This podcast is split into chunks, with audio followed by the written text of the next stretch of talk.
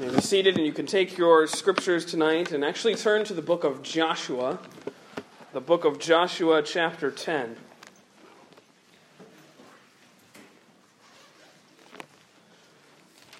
I was going to give you sort of a survey of the book of Titus as we were making our way, or as we are making our way through the pastoral epistles. And that is where we would be next. However, the Lord laid something on my heart to preach.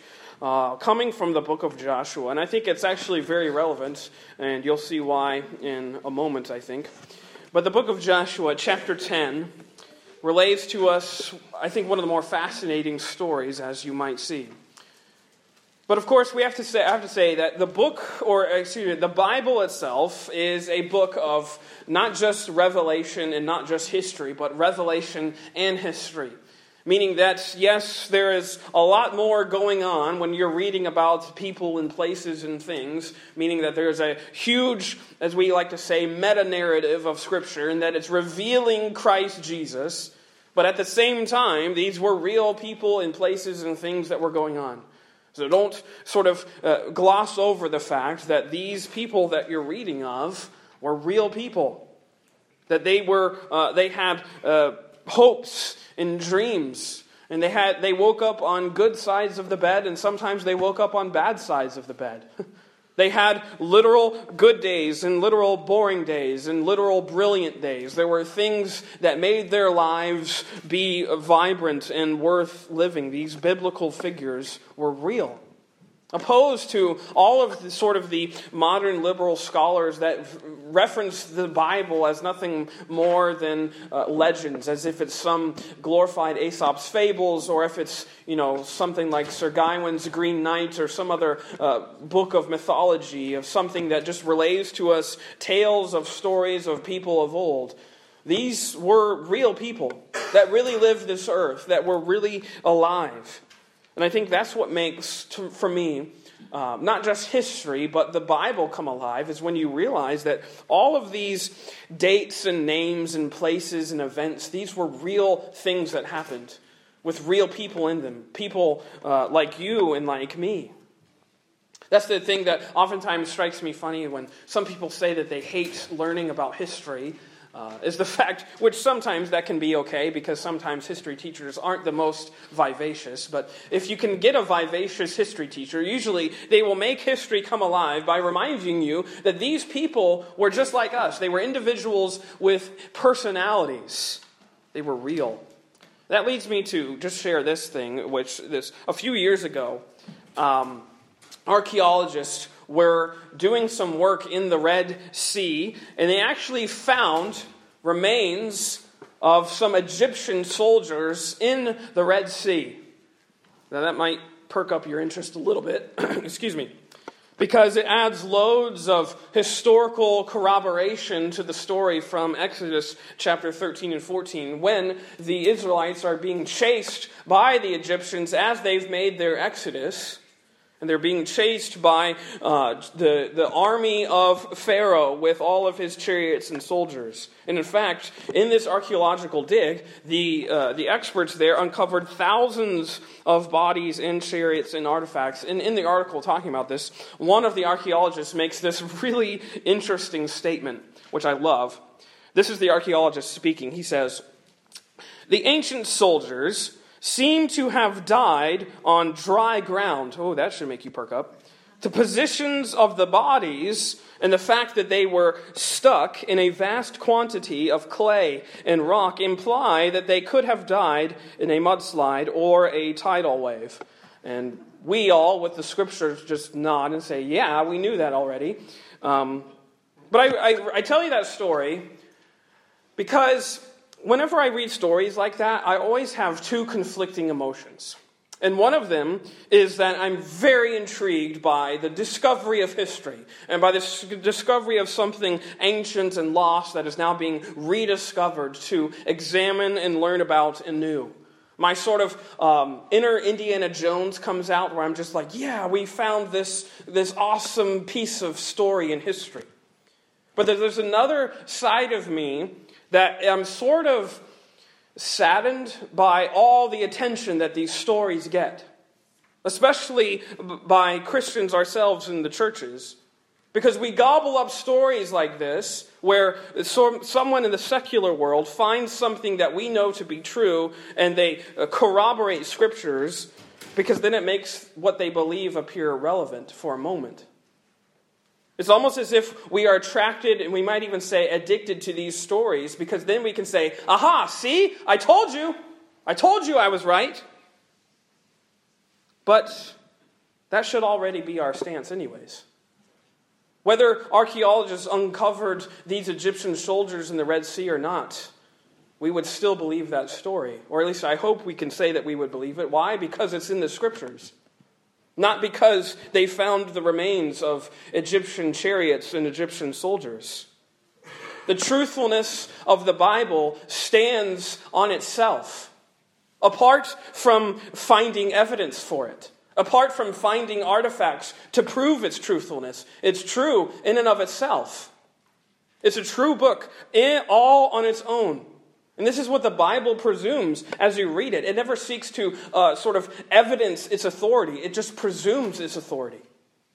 It presumes that it is the authoritative Word of God. Why? Because it comes from God Himself. And such is what he seeks to do all throughout his word. God doesn't seek to prove his authority and his sovereignty in verifiable historical accounts. History actually, or actually, I would say this that he assumes his authority and his sovereignty because he is God. He doesn't need history to prove that. And I think such should be our approach to the scriptures. We need not stress ourselves by seeking out codes and artifacts and relics that authenticate the Scripture's truth. Rather, we should just be proclaiming its truth because we know it to be true. We know it to be the authoritative Word of God itself. Which is to say this that faith, our faith in God, is not an archaeological dig to verify its truthfulness, to authenticate its words. We should not need artifacts or relics or signs to tell us that the Bible is true. The Bible is true because God said it is true. I think if we're not careful, sometimes we can have a religion of relics instead of a religion of a redeemer. I was doing some searching this week just about all of the relics in churches. Not many of them are tradition, but churches of other traditions, they have relics all throughout the world. Of course, the most famous one is the Shroud of Turin. Have you heard of the Shroud of Turin? Where it has like this imprint of Jesus' face on this piece of cloth which the church it hasn't venerated it or it hasn't sort of come out and promoting it but they haven't taken it away either. So they're trying to have their cake and eat it too by saying that we haven't venerated it but it's still there. So anyways it's sort of something that people can go to and they can see as if this is something that they can worship. Or i think of one church claims that they have the holy chalice from which jesus drank at the last supper the Holy Grail, which makes you probably makes you think of Indiana Jones again, but that's fine. Um, the Holy Grail that one church claims they have, or one German church I found claims that they have, or they have a shrine to the three kings, the, the, the biblical wise men, the Magi. Which, by the way, I'm going to preach on uh, in December, is interesting because we don't know if there were three, anyways. That's just tradition, and that's a little a preview for that sermon. It's we think that there's three there's no evidence for three other than this shrine in the hymn, We Three Kings of Orient Are. Um, but, anyways, I think that's interesting. And then multiple churches, I think this is really fascinating to me. Multiple churches claim that they have pieces of Jesus' cross or nails from Jesus' cross, which there should have only been three, but more than three churches claim that they have these nails. Or sponges when they put the vinegar in, or thorns from Jesus' crown of thorns. I just say that to say we are addicted to those sorts of things sometimes. That even when we like stories like this where they find archaeological digs, we get all excited. We get all amped up. Because it's almost like we're finding another relic. See, look, the Bible's true. Look, even the secular people say it. We are not called to be archaeologists. We are called to be ambassadors for Christ. Ambassadors who speak his truth. I often think of the story, which we will get to eventually, I promise, in Mark. In Mark chapter 8. If, eh, I love, I can't wait to get to Mark, Mark chapter 8. Mark chapter 8 is one of my fam- favorite chapters. But I love in Mark chapter 8 because Jesus finishes feeding the 4,000, a separate occasion from the 5,000. He finishes feeding the 4,000. And what do the Pharisees come up and do? What do they come up and ask him? Give us a sign to show us that you are the Son of God. After the feeding of the 4,000, they clamor for this sign. that always strikes me funny because the sign was right in front of them. He was the sign that they were looking for, that they needed. He was what they were after. See, I think how we defend Scripture either through these evidences that we find in the world, through the relics that the church often worships, I think it reveals the way we view Scripture itself and its author. Where these relics end up becoming more important than the Redeemer himself, than the Word himself. That the truth doesn't stand on its own. That we end up putting more importance on these relics that the church claims that they have. That leads me to Joshua chapter 10.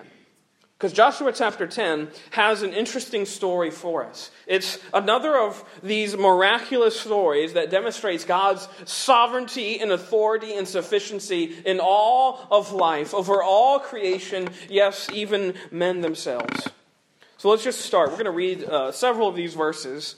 So, verse 1 begins this Now it came to pass when Adoni Zedek, which I'm just going to call him Donnie from here on out because I don't feel like pronouncing that word every time. Uh, king of Jerusalem, had heard how Joshua had taken Ai and had utterly destroyed it, as he had done to Jericho and her king, so he had done to Ai and her king, and how the inhabitants of Gibeon had made peace with Israel and were among them, that they feared greatly, because Gibeon was a great city, as one of the royal cities, and because it was greater than Ai, and all the men thereof were mighty. So this Donnie guy, he starts getting nervous. Because Israel, Joshua and Israel, they come and they take Ai, they overrun it, they take it, and they, uh, they are now rulers over that city. Then he had heard rumors of this crazy thing that had happened at Jericho, where they just uh, made all the walls fall down by just playing their trumpets and marching around it a couple times. He had heard that story. Then they took Ai, and then Gibeon, this other mighty city, has now come in, and they've made peace with Joshua. And it says he gets nervous. Why? Because the men of Gibeon were mighty.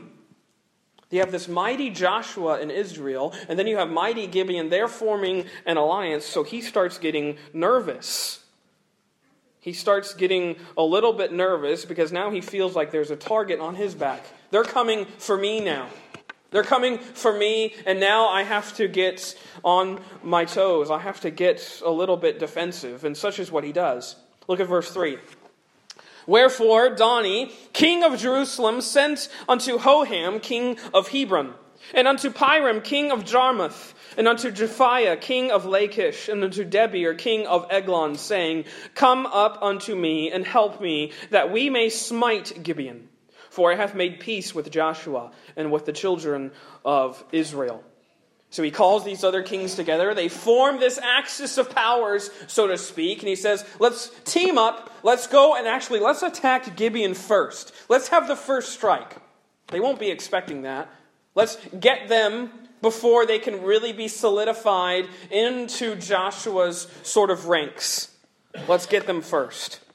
And so that is what they do. Look at verse 5. Therefore, the five kings of the Amorites, the king of Jerusalem, the king of Hebron, the king of Jarmuth, the king of Lachish, the king of Eglon, gathered themselves together and went up, they and all their hosts, and encamped before Gibeon and made war against it. They surround Gibeon, they begin the siege of the city, and here they are seeking to lay waste to it. Look at verse 6. And the men of Gibeon sent unto Joshua to the camp, uh, to the camp to Gilgal, saying, Slack not thy hand from thy servants. Come up to us quickly and save us and help us. For all the kings of the Amorites, excuse me, that dwell in the mountains are gathered together against us. So Joshua ascended from Gilgal, he and all the people of war with him, and all the mighty men of valor. So Gibeon here, he calls for help. He calls for aid for his newly allied force and king in Joshua. And Joshua comes to his aid quickly. Following this call from the men of Gibeon, slack not thy hand. Don't delay. Don't stop. Don't pity around. Hasten to us. Come to us quickly. And then look at verse 9. Joshua therefore came unto them suddenly and went up from Gilgal all night. And the Lord discomfited them before Israel and slew them with a great slaughter at Gibeon and chased them along the way that goeth up to Beth Horon, and smote them to Azekah and unto Makkedah. So here, Israel marches, it says, as it says there, they, they are coming up from Gilgal all night long. They are marching 15 miles uphill to assault this Amorite encampment that's surrounding Gibeon. These five armies are there, they're surrounding the city, and it says that Joshua and his men, they come upon them suddenly. They catch them off guard. They catch them by surprise. This army, these five armies are, as it says, discomfited, which really just means confused. They are embarrassed by an army that had trekked all night long. And notice, though, who's doing the actions. Look at verse 10 again. And the Lord discomfited them before Israel. And we could say, because following our grammar rules, and the Lord slew them with a great slaughter at Gibeon, and chased them along the way that goeth up to those cities, and smote them.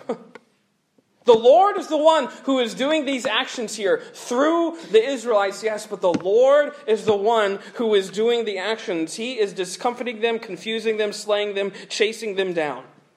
And look at that's exactly what verse 11 says. Look at verse 11. And it came to pass, as they fled from before Israel, and were in the going down to Beth Horon, that the Lord cast down great stones from heaven upon them unto Azekah, and they died. They were more which died with hailstones than they whom the children of Israel slew with the sword. Ooh, that's interesting. God here is intervening against the enemies of Israel. The enemies of Israel are running away. They're fleeing. They're being embarrassed by this army that had trekked all night long, and here God is intervening for them. He's the one who's getting the victory, casting all these hailstones upon them, impeding them, defeating them, utterly destroying them. Their hailstones, the hailstones of God, were mightier than any of the human weaponry that was on display. Such is what we can always say about our God, right? That He always gets the victory and gets the credit for the victory. It wasn't the might of Israel, it was the might of Israel's God. On display here. On display before all of these Amorite armies. But notice verse 12. Then spake Joshua to the Lord in the day when the Lord delivered up the Amorites before the children of Israel and he said in the sight of Israel, Sun, stand thou still upon Gibeon, and thou moon in the valley of Ajalon. And the sun stood still, and the moon stayed until the people had avenged themselves upon their enemies. Is not this written in the book of Jasher? So the sun stood still in the midst of heaven and hasted not to go down about a whole day. And there was no day like that before it or after it that the Lord hearkened unto the voice of a man, for the Lord fought for Israel. This is really fascinating stuff. But here we see that Joshua is seeing these armies get away. He's seeing them flee away from them. They're going out of their range. And he recalls the promise of God, which had promised him complete and utter victory. And he makes this bold request Sun, stop. Sun, stand still. Moon, pause where you are. Let us have a few more hours in the day so that we can chase down our enemies and overcome them all. Overcome all of them. Now, scientists and skeptics seek to explain this event through scientific phenomena and things like that. I tend to hold to the belief that the creator of the stars is powerful enough to stop them if he wants, and everything won't go haywire because he's the creator of them. As much as we think that if something happens, that all of the universe is just going to fold in on itself, God can do this. He can stop the stars if he wants to, because he put them there in the first place. He can stop the sun if he wants to. I guess technically, if you want to be scientific, it's stopping the earth because the sun doesn't move, but you forgive me. Anyways. So here we have this scene. Time is freezing still because of what Joshua has prayed to his God. Sun, stand still, and moon, stay where you are. And that's what happened. Look at verse 15. And Joshua returned, all and all Israel with him unto the camp to Gilgal. But these five kings fled and hid themselves in a cave at Makkedah. And it was told Joshua, saying, The five kings are found hid in a cave at Makkedah. And Joshua said, Roll great stones upon the mouth of the cave, and set men by it for to keep them. And stay ye not, but pursue after your enemies, and smite the hindmost of them. Suffer them not to enter into their cities. For the Lord your God hath delivered them into your hand. And it came to pass, when Joshua and the children of Israel had made an end of slaying them with a very great slaughter, till they were consumed, that the rest which remained of them entered into fenced cities. And all the people returned to the camp to Joshua at Makkedah in peace. None moved his tongue against any of the children of Israel. Then said Joshua, Open the mouth of the cave, and bring out those five kings unto me out of the cave. And they did so and brought forth those five kings unto him out of the cave the king of Jerusalem, the king of Hebron, the king of Jarmuth, and the king of Lachish, and the king of Eglon. And it came to pass, when they brought out those kings unto Joshua, that Joshua called for all the men of Israel, and said unto the captains of the men of war which went with him, Come near, put your feet upon the necks of these kings. And they came near, and put their feet upon the necks of them. And Joshua said unto them, Fear not, nor be dismayed. Be strong and of good courage, for thus shall the Lord do to all your enemies against whom ye fight. And afterward Joshua smote them, and slew them, and hanged them on five trees, and they were hanging upon the trees until the evening. And it came to pass at the time of the going down of the sun that Joshua commanded, and they took them all off the trees, and cast them into the cave wherein they, did, they had been hid and laid great stones in the cave's mouth, which remain until this very day. Interesting events. All of these events happen in the course of one day. Because Joshua prayed and made this sun stand still. And now, these enemies against Israel serve as a warning. Again, look at verse 21. And all people returned to the camp, Joshua and Makkedah, in peace. None moved his tongue against any of the children of Israel. Why? Because they saw what happened. They heard rumors about what was going on, about this humiliation of these five Amorite kings at the hands of Joshua and his mighty men of valor. This is an incredible story. A story in which this amazing miracle happened. And a miracle that might actually be too far fetched if we think about it too long. How could the sun stand still? But wouldn't it be nice if there were proof that existed for this story? As if we could like see uh, that there was proof somehow that we could know that it was really true, that God really did this. Well, what's so fascinating to me is that there actually was at one time. Look at verse 13. Did you notice the phrase there? Where the writer of Joshua he writes, Is not this written in the book of Jasher? See, the book of Jasher is an interesting, uh, interesting sort of extra biblical, meaning it's outside the biblical narrative, but it was an actual book that once existed. It's called really the book of the upright. It's really what that word Jasher means. And in the Hebrew, it was a sort of a, a, collection of Hebrew poems and narratives of heroes in the Hebrew nation, of things that they did, of things that they had accomplished. And in this collection, it was said to uh, have uh, had all of these stories of these heroes, and yes, even of this day. It's also referenced, you can just write this down. The same book is referenced in 2 Samuel chapter 1, verse 18. But it's this book that is said to have existed one time, but it was lost in what we know of the great fire of the Library of Alexandria. Of course, there were thousands and thousands of written books that were lost in that fire. Uh, it's untold how much knowledge of the ancient world uh, we could have had if that fire had not taken place. But this leads us to that question Do we need evidence of this having taken place in order to believe it? Do we need evidence of a story like this before we come to know that this story is true? Again, I would say that faith in the Christ who saves sinners says no, we don't need that type of evidence. We are not archaeologists. Again, we are ambassadors for the faith. We don't have to prove that the Bible is true, but we can proclaim that it is true. We can proclaim that this thing, this book that we have and that we believe, it is truth regardless.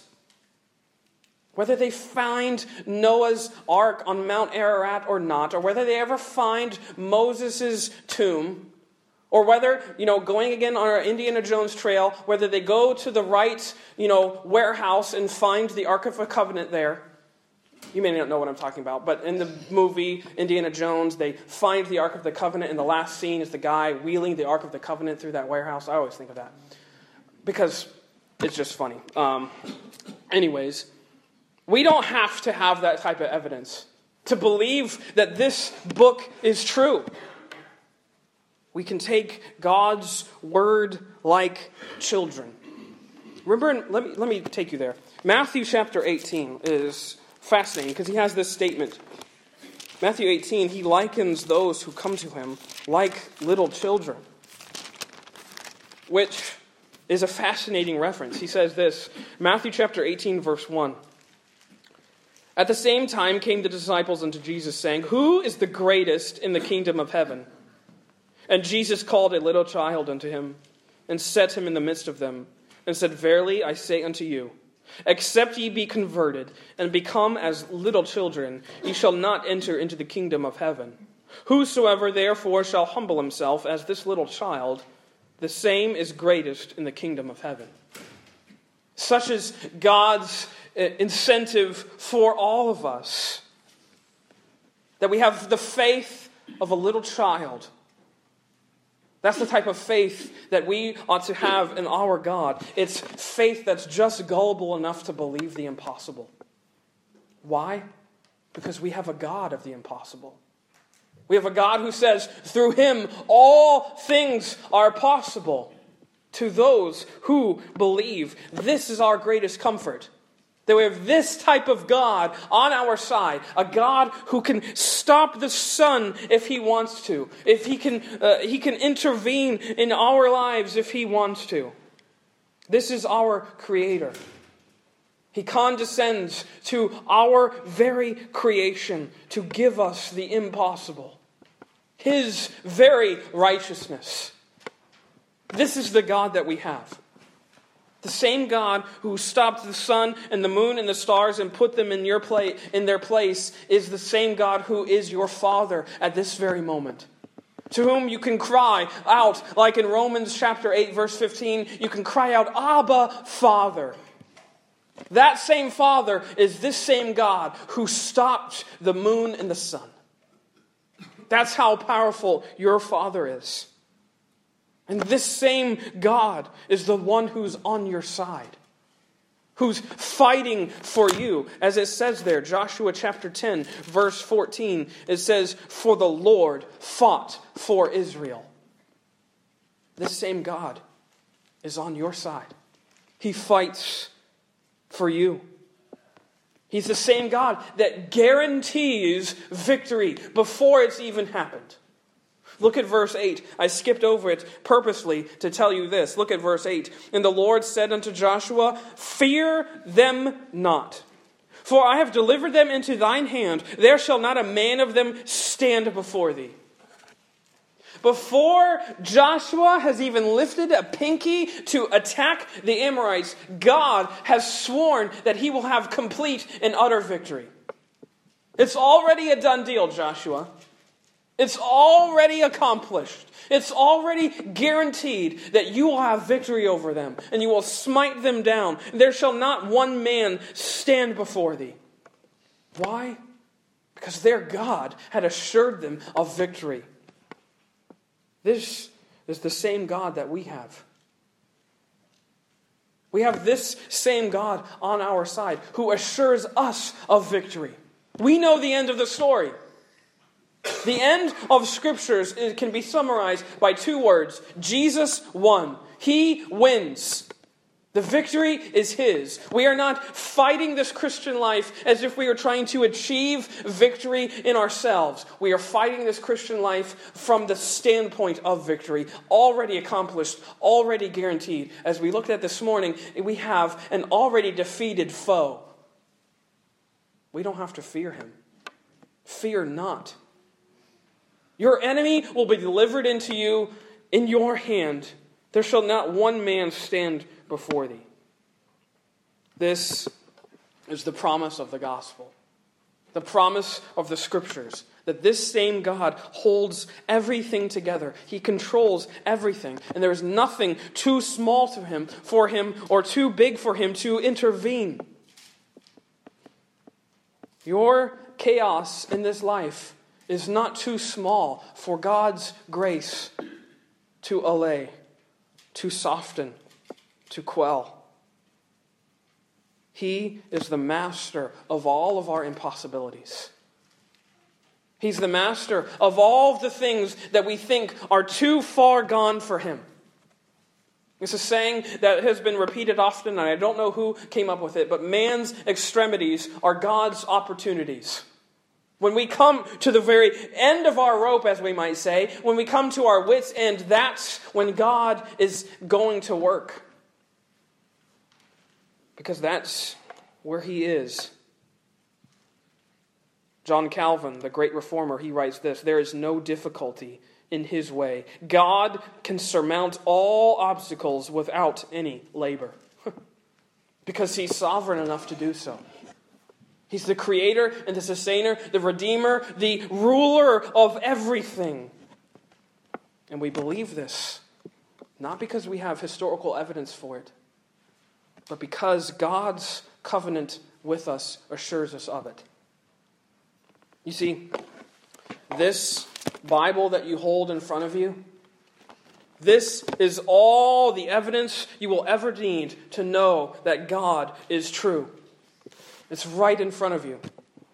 The Pharisees were praying for a miracle, and it was standing right in front of them. Oftentimes, we pray for a miracle. God, show us a sign. It's right in front of you. This is God's sign. It's the miracle of His Word, which is sufficient, a book which is straight from heaven a book which has been providentially sustained and protected through all generations. No matter how many times someone has tried to come up and destroy it and eradicate it from the world, it has remained and it will remain because God promises that His word will never be taken away. Not one jot or one tittle, as He says. Not one little cross mark of a T or dot of an I in our language. None of that can pass away until he passes away, which means he's not, it's not going to ever pass away. I loved going to the Bible Museum in Washington, D.C. yesterday. I could spend a whole day on floor number four, which had all of those different translations of the scriptures throughout all ages.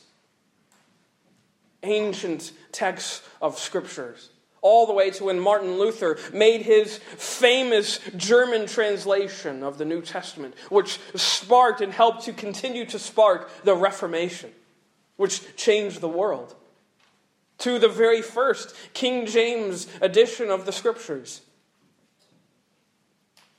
But I don't go to a museum to have my faith confirmed. I go there and appreciate all of that, knowing what? That the God of everything has made this all possible. We don't need a room to go see it, but it's good to see. It's not evidence that the Bible is true, it's evidence that our God is good. That our God, He's invested in our lives, He's invested in us. The Museum of the Bible, I think, shows that. It's easy, I think, to let that evidence comfort us instead of the providence of God comfort us.